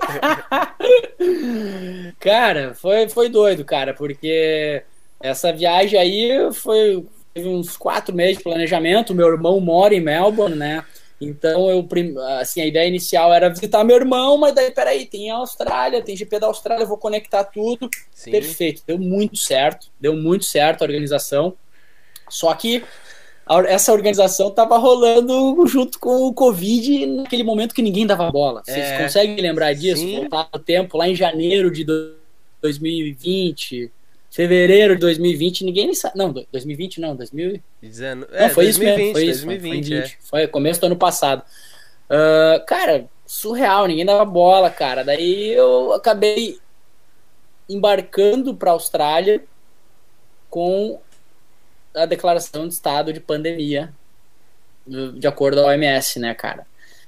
Cheguei lá, tava assim, ninguém usava máscara em Melbourne, ninguém usava máscara dentro do, da, do circuito. Tudo normal, é. Mas a pauta era Covid. Mas a pauta era o Covid. Porque os europeus, eles já, para eles já estava ardendo, né? Sim. Para eles já ainda não tinha entrado o colapso, né? Não tinha sido declarado o colapso, mas ele para os europeus já estava ardendo.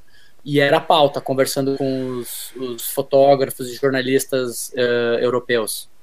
Uh, e até estava indo tudo muito bem. A terça-feira foi fantástica de trabalho. A quarta-feira fiz umas fotos muito massa do, do trabalho das equipes, os pilotos no Tech Walk.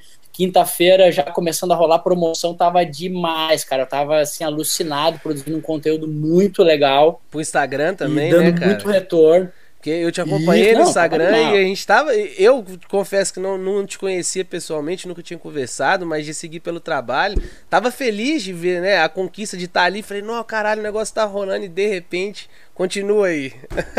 Cara, e daí eu voltei para casa quinta-feira pra casa do meu irmão, que ele morava, tipo, cara, cinco minutos de bicicleta do circuito, assim, porta a porta. Deu é, sorte. Primeiro mundo o negócio, né? Eu tava indo de bicicleta pro circuito. Sim. E cheguei lá na casa do meu irmão, a gente tomando cervejinha, celebração, amarradão pra caramba do que, que tava uhum. rolando. Eu tava visitando ele, eu cobrindo Fórmula 1, tava tudo muito encaixado, né, cara? Aí de repente pipoca no telefone, começa a pipocar. Confirmado um caso de Covid na, no mecânico da McLaren. Nossa. Aí nisso aí já começou, o WhatsApp começou a ferver. Aí Luca Bassani, Beto Issa, galera de, de imprensa aqui do Brasil já. O que, que, que tá acontecendo, eu, cara? Não sei, até agora só recebi aquele e-mail de confirmação, mas eu ouso dizer que não vai ter evento. Sim. Acabou que daí a coisa foi evoluindo ao longo da noite, trocas de mensagens, e, uh, release os releases da FIA e tal. Eu já cheguei na sexta-feira lá, já tava um clima já bem diferente do habitual para um dia de treino livre, né, da Sim. Fórmula 1. Já tava uma coisa já mais por uma cobertura jornalística mesmo para todo mundo envolvido. E já tava com atraso na programação, aguardando novas definições, né, do pessoal da organização, até que daí em um determinado momento uh, o pessoal da FIA e o pessoal da, do promotor local e o pessoal do estado da, de Vitória, né, que é onde acontece o evento, eles reuniram a imprensa toda ali e oficializaram o cancelamento da etapa. E, cara, que basicamente quando a Fórmula 1 cancelou o GP de Melbourne e a NBA cancelou uh, os jogos, aí eu diria, eu tenho para mim que, é, que daí o mundo, caiu a ficha pro mundo pra galera, talvez, do esporte, mas eu acho que para um todo mesmo, né, cara? Foi quando caiu a ficha pro mundo da, do tamanho da seriedade que era a pandemia, né, cara? Porque daí, cara, parou tudo e ficou uma coisa muito estranha mesmo. Uh, o autódromo em silêncio, todo mundo cabisbaixo, a maioria ainda sem usar máscara. Uh, e e, cara, foi uma coisa muito louca para mim, frustrante, porque teria sido meu primeiro GP fora do Brasil. Sim. Mas, ao mesmo tempo, foi. Eu, eu, eu me, me senti muito honrado e com uma responsabilidade muito grande de contar essa história, né, cara? Porque acabou que eu fui o único, tirando a equipe da Globo, que estava lá, o único brasileiro lá correspondente Sim. mandando notícias, né? Eu ia falar e... isso, exatamente isso Foi... agora. A questão da importância, né, cara? Da, da, de, tipo assim, você. Por mais que qualquer um possa olhar e falar, ah, mas é uma foto que ela não tem tanta assim técnica ou tanta expressão, vamos falar, emocional ali. Mas é uma questão de fazer parte da história, né, cara? Você fez parte da história num momento que como é. você falou, pouquíssimas pessoas estavam ali e de uma forma muito impactante, que foi de um dia para a noite, tudo mudou e vamos, vamos ver o que, que isso nos aguarda. E dali para frente, como você falou, o mundo parou, cara. Foi quando os campeonatos né, internos pararam. Parou, parou tudo. tudo parou, parou tudo. tudo. Os eventos pararam, os eventos pararam. O Luca Bassani mesmo, né, o dono da Car Magazine, que foi quem me credenciou pro evento, uh, falou muito sobre isso, né, da, da do caráter histórico mesmo Sim. dessas fotos. Apesar da frustração de não ter não ter vivido o evento, né, Uh, Você viveu a história. A história, é. a história é muito forte. Isso aí vai ser lembrado pro resto da vida, pro automobilismo, né? Talvez essa foto aí, ela não tenha estética nenhuma, mas ela carrega muita informação. É, é, é, pesado, pesado. E agora estamos aqui vivendo essa, essa realidade desde então, né? É aquele legado que a gente deixa como fotógrafo, né, velho? A gente vai, mas a nossa obra fica. Daqui a 100 anos, quando alguém for falar dessa paralisação mundial do coronavírus, essa foto sua provavelmente pode estar num livro de história para ser contada, né, cara? E isso é do é. caralho. Isso é do caralho. Isso não tem preço. É, cara. Né? É, francamente, é, é um. É muito honroso para mim Sim, poder hoje em dia estar tá envolvido, como eu falei lá no começo do nosso bate-papo, nem no meu melhor sonho eu imaginava que estaria envolvido em trabalhos com tamanha responsabilidade, com histórias tão, tão pesadas assim, né? Eu sou, sou muito grato mesmo a, a, tudo que eu tive a oportunidade de viver e espero ainda ter bastante tempo aí, bastante quilômetros ainda para poder a gente, a gente tava falando dele, o Sotelo é um cara que sempre me falou isso. Falou, cara, você não tem noção onde a fotografia pode te levar. Ela me levou para lugares inimagináveis. E isso é um, uma, uma, um exemplo vivo disso. A fotografia te levou para estar tá vivendo esse momento. Isso é do caralho. É, são coisas que mostram que vale a pena a nossa profissão aí, os perrengues, porque fazem a gente, né, passar por momentos incríveis. Vamos passar para a próxima aqui. Essa tá.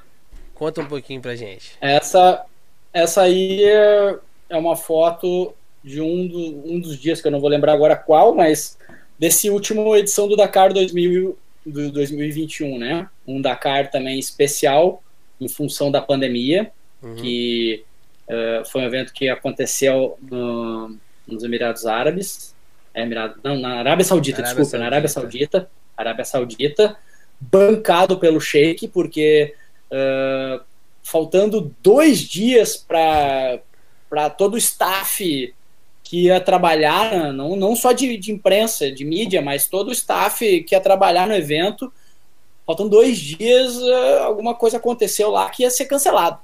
Ia ser cancelado por em função da pandemia e tal. O Sheik falou: tá, mas o que, que a gente precisa fazer para bancar, para fazer o evento acontecer? Ah, protocolos mais restrito, quarentena, todo mundo chegar junto, sair junto.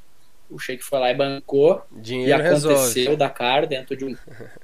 Cara, mas a organização, os caras são, foram organizar só dinheiro, não adianta. Os caras têm que ter também organização e eles foram muito bons na organização, foi perfeita em relação aos protocolos, né? Não tenho o que falar, acho que não tenho informação, mas eu acho que se tivesse rolado alguma contaminação ao longo de, dos dias, dos quase 30 dias de, de jornada da CAR, a gente teria ficado sabendo. Enfim, esse dia foi. Essa foto foi num dia que a gente passou uh, que a competição passou rente ao Mar Vermelho. E eu arranquei junto com o outro fotógrafo, Marcelo Machado, que é um monstro também da fotografia que estava junto comigo, e o nosso motorista, um italiano. Uh, a gente tinha, a gente saiu do acampamento planejando compor as fotos com o Mar Vermelho ao fundo. Acabou que na, na, na localização que a gente tinha determinado na, área que a gente tinha determinado se posicionar, o Mar Vermelho não tinha encaixado nas nossas fotos, a gente não tinha sentido firmeza que ia conseguir fazer, entregar um trabalho legal, a gente acabou optando por um outro cenário, assim, um pouco mais adiante, porque rally tem disso, né, cara? A gente, a gente crava o ponto que a gente quer ir, monta a, a, a logística e vai. Só que se tu chegar lá, cara, e não for bem aquilo que tu estava imaginando, é complicado, porque tu não tem mais tempo Sim. de fazer grandes deslocamentos, né, cara? Acabou que deu muito certo, a gente pegou uma luz muito legal, é entrando linda. num contra entre uns vales, e que criou uma atmosfera, assim, de, de grandeza muito legal, assim, Sim. com principalmente nessa primeira luz do dia, né, que as motos são as primeiras, os primeiros que passam, cara, eles deixavam um, um rastro de, de fumaça, assim, muito legal. E daí essa aí foi uma das, uma das fotos que eu, que eu mais gostei e que foi utilizada, que foi solicitada pelo, pela agência oficial da, do Dakar, uma agência francesa, que agora ah, esqueci o nome dos caras, brother, mas foi, acho que foi a única foto minha que eu tive a honra de, ser solicitada pela, pela galera lá. Ah, manda para nós essa foto aqui, por favor. Que é uma foto que eu adoro e, e acaba Caraca. que é super legal, né? Quando uma, uma puta agência. Eu não tô lembrado agora o nome dos caras, brother, que pecado. Enfim, cara, foi uma foto que foi solicitada para eles utilizarem. Então tenho muito carinho por essa foto. Não, sem, a questão de rally é uma coisa que eu queria te perguntar. Eu tive uma oportunidade uma vez de fazer um, um, uma competição que teve em Minas aqui, da Red Bull, que chamava Red Bull Minas Rider, que era só de, uhum. de motoque e tal. E foram três dias assim que eu vou falar com você, cara. Tem até um vlog aqui no canal que outro dia eu tava mostrando para minhas filhas, que na época era bebês e hoje elas têm uma tem sete, outra tem cinco, elas racharam os bicos, falando, papai, você com medo, porque eu com medo de passar assim no, nas montanhas, nos vales, os negócios eram uns abismos do lado, e já imagina, já imagino, né, eu tenho, sei o perrengue que eu passei, imagino você como você falou, ou seja no Emirados Árabes, Arábia Saudita, onde for, no meio do deserto, você conseguir planejar, igual você falou, uma logística de, de imaginar um lugar, sendo que às vezes você nem conhece, ou já conhece, mas às vezes não vai estar da mesma maneira, como você falou que. Como que é essa questão de montar? Por exemplo, no meu caso, a gente já tinha uma equipe da Red Bull que montava os pontos onde a gente ia, as vans que iam levar num, Dali da, num Rally Dakar, por exemplo, como que é esse trabalho seu como fotógrafo de questão de logística, para quem que você trabalha, para quem você manda, é, é, na mesma hora, o computador tá ali, ou você deixa para mandar de noite, como que é esse workflow seu ali no, durante um Rally Dakar? Cara, o, o Dakar é o, é o, trabalho mais complexo que eu, que eu faço parte, que eu tenho a oportunidade de trabalhar. É, em tempos pandêmicos ele se tornou ainda mais complicado ainda, uh, desde do planejamento para ir para lá, né, uh, com mudanças de datas, uh, assim, 24 horas, a gente, pra ter uma ideia, esse ano a gente ia embarcar dia 25, dia 26 a gente ia embarcar, e de repente chega no dia 24, chega uma mensagem, ah, o voo não é mais dia 26, é dia 25, tem que ir para São Paulo. Eu estava em Santa Catarina, tinha que ir para São Paulo no dia seguinte para poder embarcar, ter, teria que fazer PCR. Pra... Então a loucura começa já antes. Uh, a dinâmica do Rally Dakar, cara, é basicamente é a seguinte: a gente pega diariamente uh, as roadbook, eles, uh, a organização disponibiliza para a imprensa todo dia, todo fim do dia, na sala de imprensa para a galera, um, material, um guia com as coordenadas das, das posições fotográficas que a organização sugere para os profissionais. Hum, Eles têm três, quatro posições de fotos sugeridas, que daí uh, cada time de fotógrafo pega aquelas sugestões, se, se organiza, se reúne e decide o que cada um faz. Cara, basicamente um trabalho é um trabalho em equipe, né? Uma cobertura de um Dakar. Uh, eu fui junto com a galera da Fotop, do André Chaco, né? Interessante. Um time maço de fotógrafos com o Zé Mário, uh, Gustavo Epifânio, Marcelo Machado, o Vinícius Branca, deixa eu ver quem mais, Magnus Torquato, se eu tô esquecendo alguém, ah, o Vitor Eleutério também. Só nego fera. Então, cara, só, só casca grossa mesmo. E eu era, eu fui o último a entrar nesse time, né, cara? Eu sou o Juninho desse time, aí, então eu sou ali, eu tô sempre ali querendo uh, aprender com os caras. E, e, todo dia, todo fim de dia, né, na sala de imprensa, a, a, a assessoria de imprensa disponibiliza esses pontos fotográficos, a gente se organiza ali, o que, que cada um faz, e daí a partir daí, cada um, cada carro decide uh, como vai fazer para chegar no seu ponto. Algumas vezes, cara, uh, acontece que a gente pega um ponto de foto que é mais negócio tu tá ali na sala de imprensa ali tipo sete da noite, janta, toma um banho e dispara, sabe? Quanto maior o deslocamento da sala de imprensa até o ponto da foto, melhor tu disparar, melhor tu, tu pegar a estrada o mais Muito rápido antes. possível. Exatamente, porque daí tu vai dormir lá, tu consegue descansar melhor, vai rodar mais naquele dia, mas tu consegue descansar melhor lá e dormir um pouquinho mais, porque são uma coisa que é, é assim, é básico em rally, cara, se tu pode dormir, durma. Tem que descansar. Não dá para ficar perdendo tempo. Se tu pode dormir, durma, cara, porque é, é, muito desgastante ao longo dos 15 dias, né? E daí essa, essa é a dinâmica durante o período de competição, cara. Todo, tu faz as fotos, feitas, feitas fotos, né? Tu chegou no ponto de foto, pegou as coordenadas, decidiu o que fazer, vou agora mesmo. Vai, pega a estrada na madruga, acampa o mais próximo possível do ponto da foto. Nós, como fotógrafo da Fotop, a gente tem que entregar, a gente, a gente cobre para o evento também. Além de clientes uh, dos atletas, patrocinadores, enfim. Então a gente tem um, um, um, briefing de, no mínimo, cada fotógrafo tem que entregar uma foto por dia de cada competidor, no mínimo. Então, esse é o briefing. Então, cara, passou o último competidor, já começa a descarregar as fotos e envia da onde tu estiver. A prioridade, depois de ter passado todos os competidores, é enviar foto. Ah, não tem sinal. Roda até onde tiver sinal, dê o sinal, para o carro e começa o envio de fotos. É, esse é o nosso workflow. Massa, é, interessante. A gente, é complexo, é louco, porque a gente depende de 4G, né? Nos Sim. primeiros anos, nos meus primeiros anos de Dakar, a, a Fotop ainda disponibilizava para a gente um, um, satélite, né? Para poder uh, enviar o material. Que os dois primeiros que eu participei foram no Peru. Mas no Peru ainda assim era muito bom o 4G, cara. E na Arábia Saudita é absurdo. Eu tava aí nesse ponto aí, nesse meio do nada aí, e o 4G lá funcionando, cara. Aí a gente vê como os nossos serviços aqui no Brasil são, são precários, né?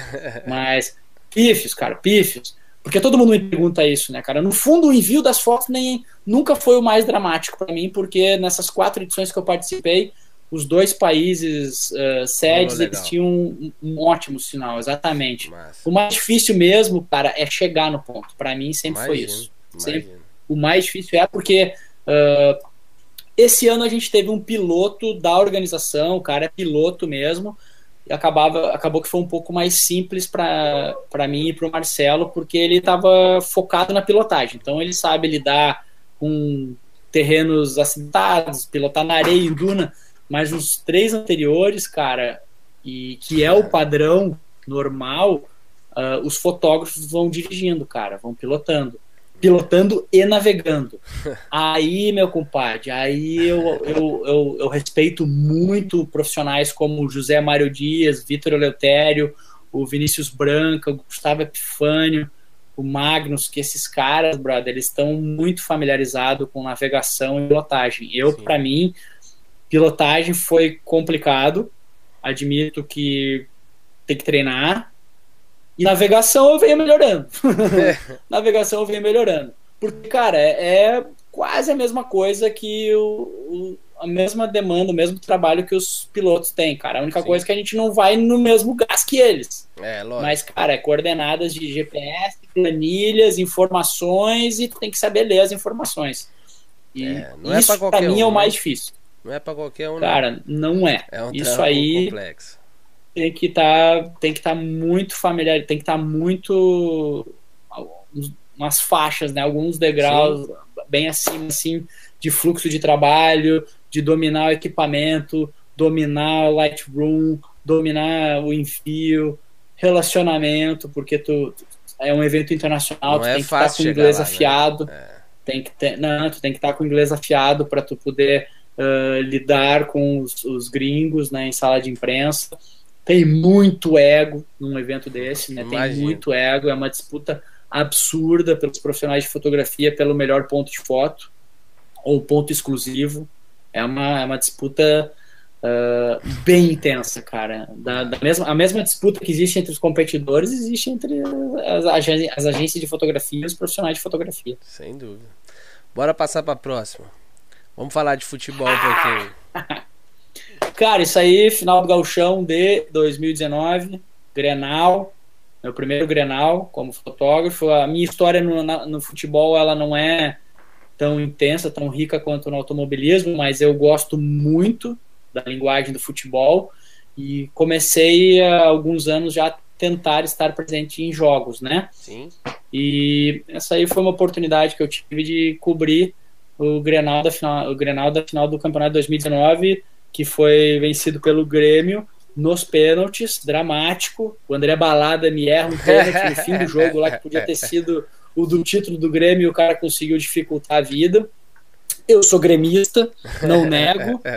E aí a gente aprende uh, a separar né, a, a, nossa a, a paixão ali, a cor da minha camiseta, porque aí entra o profissional.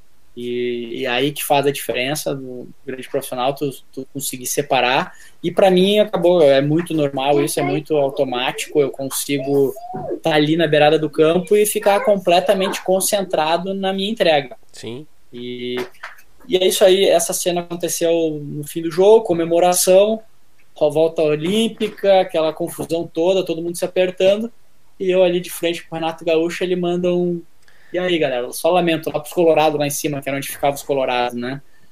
É bem uma foto que eu gosto bem, bem expressiva. A cara um dele. Um cara né, que é um velho? ícone aqui no é. Rio Grande do Sul. É, tipo, só lamento, é, É a personalidade dele, cara. A personalidade dele, é, emblemar, né? Que você conseguiu congelar. Porque ele é irônico, assim, debochado. É o é, jeito dele, é. é muito legal. Foi sensacional, cara. Tem uma outra de futebol aqui que você mandou também.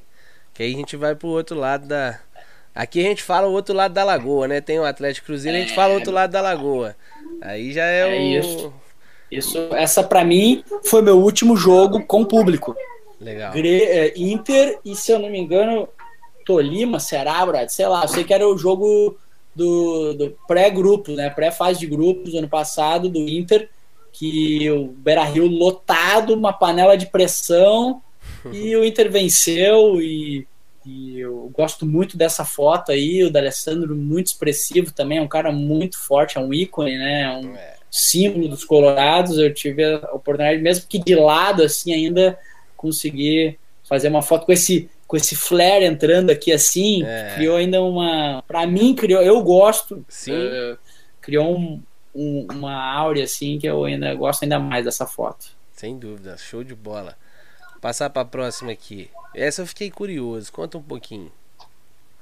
Cara, essa foto aí, ela, para mim, ela representa a paixão pela fotografia, que eu acho que que a galera não pode esquecer. Uh, talvez depend, dependendo já do teu nível profissional, a gente entra no modo automático, né, cara? Sem a gente dúvida. esquece, esquece daquela fotografia que te, te trouxe, que te, que te levou até onde tu tá. E eu faz alguns anos que eu tive esse start, sabe? Esse, oh, esse estalo, assim, eu falei, velho, não posso esquecer daquela foto, aquilo que eu gosto de fazer, daquelas coisas que eu faço de graça, aquilo que eu tenho tesão de fazer sem briefing. Sim. E, cara, isso aí foi ano passado, durante nosso primeiro ano de pandemia. Uh, acabei colocando, em, tava parado, não tinha trampo, tava morando no Rio Grande do Sul na época. Acabei aplicando na veia isolamento social. Alguns eu fiz alguns acampamentos para as grotas lá no Rio Grande do Sul, para uns cantinhos lá mágicos, lá que não vai ninguém puramente para fotografar, cara. Foi eu e um, um, grande amigo que eu tenho lá do Rio Grande do Sul, um baita de um fotógrafo, documentarista chamado Guto Oliveira. E a gente acampou nos lugares muito legais. E para fazer esse tipo de foto, cara, fotos que, que tu faz pelo coração, a foto pela foto, a arte Sim. pela arte, né? Eu não, eu não vou dizer, eu não tenho a pretensão de dizer, eu nunca tipo, gostei muito de falar que é arte, né? Eu não, sei lá, não, não, me, não me considero um artista, falta muito chão para um dia eu aceitar isso, mas eu prefiro falar foto pela foto. Hoje de manhã mesmo, eu tô aqui em Santa Catarina, né, como eu falei, fui fazer essas fotos do, do, da pesca aqui, saí de casa às 5 da manhã. Sim. Daí a minha irmã me contou que a minha sobrinha questionou ela, falou, que, que o tio tá fazendo isso aí, cara? Não, nem, não vai nem ser pago para isso. O que, que ele pensa? Aí eu achei bem legal isso e pensei até compartilhar com vocês, porque é, é o barato da foto, galera. Não esqueçam daquela fotografia que trouxe vocês até aí onde vocês estão.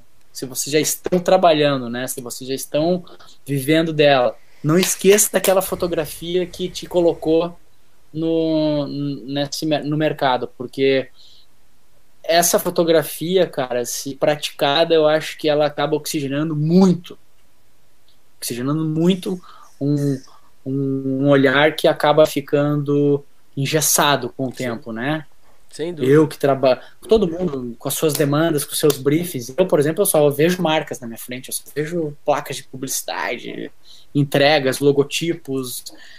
Não, cara, eu, eu, eu gosto de outras coisas além disso. Isso aí aqui é o meu trabalho. Eu gosto Sim. de automobilismo, gosto de futebol, gosto de, mas eu gosto, tem uma coisa na fotografia que eu adoro e que não esqueçam disso, galera. Vão é atrás é, disso, pratiquem isso. Isso é do caralho que você falou. Teve um, até um episódio aqui com o Adriano Fontes, um grande amigo que eu tenho, que a gente tava falando sobre isso, essa questão de, de nomenclaturas hoje que todo fotógrafo tenta se impor e tal, a questão de contar histórias, ou a questão de, de, de sabe, de ser um bom marqueteiro, papapá. Fala, velho, a gente não, só não pode esquecer que apesar de tudo que a gente, qualquer decisão que a gente tome, seja ela mercadologicamente falando na fotografia, a gente nunca pode esquecer que a gente é fotógrafo né? Fotógrafo. Exatamente. A questão de fotografia ela vai além do comercial ou além da estética do esporte, ou é, é a questão como você falou, que a gente se perde muito e se automatiza muito naquela, naquela, naquele dia a dia no que a gente está acostumado e de fato a gente esquece mesmo que é, o resumo de tudo é a fotografia. E a fotografia ela é uma só. É você entender a luz, é você ter suas referências, é você ter ali as suas visões de mundo e saber implementar isso não só na questão de, do mercado, e sim na questão do, do, do, fotógrafo como um todo. É legal, eu até me policio muito sobre isso, que eu me deixo muito desapegar sobre isso, sabe? E a cada dia que passa eu, eu fico mais próximo ali do, do, do da auto, de estar tá automático na questão do, do trabalho. Ah, minha filha me pede para tirar uma foto, falar, ah, não tô afim de mexer em equipamento agora, deixa o equipamento só para hora do trabalho e tal. E isso a gente tem que se policiar, cara, porque a gente deixa passar são essas oportunidades de, por exemplo, exemplo, como você falou, de se isolar, de estar em lugares que ninguém estariam, de poder ver imagens como essa, que não é qualquer um que vai estar ali para poder registrar. E, e, nisso tudo é, você falou muito bem na questão de se testar, né? De se, de se colocar em prova ali, de, de buscar novos objetivos, de, de coisas diferentes do que você está habituado de fazer. Isso é legal demais, cara. E nem todo mundo que faz, é, a gente tem que se fazer mais. É, o isolar para mim foi o meio, né? O meio de, de produzir isso, mas uma outra maneira que eu faço é, cara, em São Paulo eu tenho, eu faço parte de um grupo de fotógrafos lá, amadores, apaixonados, alguns profissionais tal, mas que a galera se encontra uma vez por semana no centro da cidade para tomar café e sair fotografando a cidade. Sim. Trocando ideia, arquitetura, pessoas. Cara, esse tipo de oxigenação, esse tipo de exercício, cara, é animal pra fotografia. É. Mudou, minha, mudou, minha, mudou minha fotografia quando eu comecei a. Quando eu tive o privilégio de andar com esses senhores lá em São Paulo e praticar essa fotografia solta, leve, sem compromisso e, e tu se ligar do que, tu gosta. Qual é a, o que, que, tu gosta da fotografia, né? É, do caralho. Eu, isso, esse, esse é o, é, essa é a mensagem nesta foto. Exato, não esqueça daquela, dá aquela fotografia que tu gosta, galera. Não Isso. esqueçam disso. Exatamente, do caralho, cara. Pular pra essa daqui, que imagino que seja aquele acidente que aconteceu em São Paulo, quando da TAM, Isso. né? Conta um 2007. É. Eu tava no comecinho da jornada lá de fotógrafo, lá no começo da agência UI lá, lá no comecinho, disposição total, sangue nos olhos, deu 80 e daí chegou a minha notícia lá que tinha caído um avião na cabeceira de Congonhas. Eu tinha recém saído da aviação. Isso que eu ia falar agora. Você é, tava vindo ali da aviação, né, cara? Tem um, acho que um, Sim, um negócio tinha... bem forte dentro, dentro de você nessa ocasião. Eu morava perto de Congonhas na época, ainda morava com uma galera da aviação. E eu sou gaúcho, né? E eu, quando eu soube, ah, é um voo que veio de Porto Alegre, São Paulo. Eu, puta que pariu. Puta que pariu. Uma galera. Parece uma galera de gaúcho, né? Eu cheguei em casa, velho, e eu não me aguentei. Peguei a câmera e voei lá pro, pra cena do crime. Cena do crime, cena do acidente, né? Que tava toda isolado. Sim toda isolada, mas a gente, é, daí bateu aquele fotógrafo, eu totalmente sem experiência, jeito, é. sem câmera, eu com a minha D80, fui entrando, cara, eu cheguei num ponto que o calor das chamas me queimou o rosto, assim, sabe? Eu consegui chegar muito perto. Uh, tive um problema de ter inalado a fumaça, inclusive. Fiquei com a garganta bem inflamada no dia seguinte, porque a gente uh, fica ali uma fumaça tóxica Sim. sinistra, né, de uma cena dessas. Uh, é sinistro mesmo. E acabei que eu mandei uma foto do dia seguinte do acidente, que é o que sobrou aí a, o, a, o leme vertical, né? Uh, do, do, do, Airbus.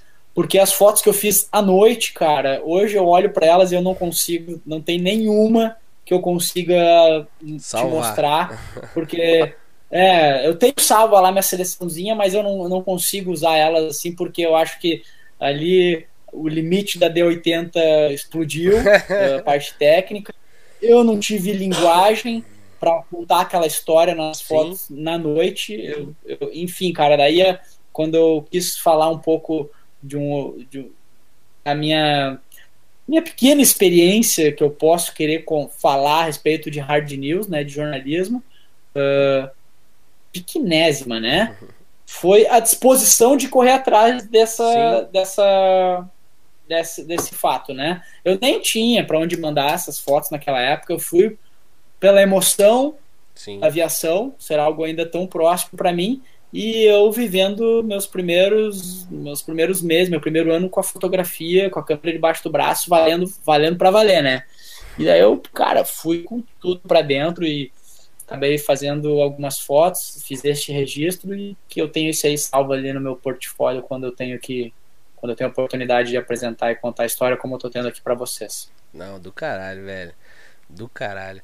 Mano, eu acho que é isso, Dudu. A resenha nossa tá boa demais, cara. Se deixar, a gente fica aqui por, por muito tempo, mas é bom a gente ir parando por aqui, porque como eu, eu falo com todo mundo que vem aqui, graças a apoiadores como a BH Foto, a gente vai ter uma segunda temporada quando essa pandemia passar de vez para a gente poder fazer esse mesmo bate-papo com novas conversas, novas histórias presencialmente, se Deus quiser, para a gente poder contar mais e mais e mais experiência e passar para essa rapaziada que eu tenho certeza que só vai agradecer a você depois desse episódio de hoje, porque enrique... conversas como essa de fato é enriquecedor para quem escuta, para quem está na labuta ali de, de correr atrás pela fotografia.